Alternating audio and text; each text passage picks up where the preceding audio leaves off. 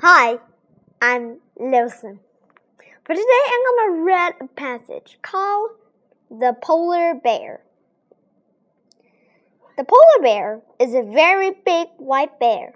We call it the polar bear because it lives inside the Arctic Circle near the North Pole. There are no polar bears at the South Pole. The polar bears live in snow and ice. At the North Pole, there are only snow, ice, and water. There is no any, not any land. People cannot see the polar bear in the snow very well because its coat is yellow white. It has the snow.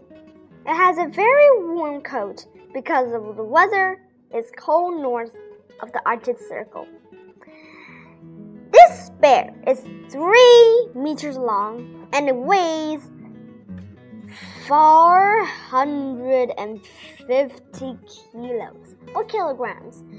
It can stand up on its back legs because it has very wide feet. It can use its front legs like arms. The polar bear can swim very well.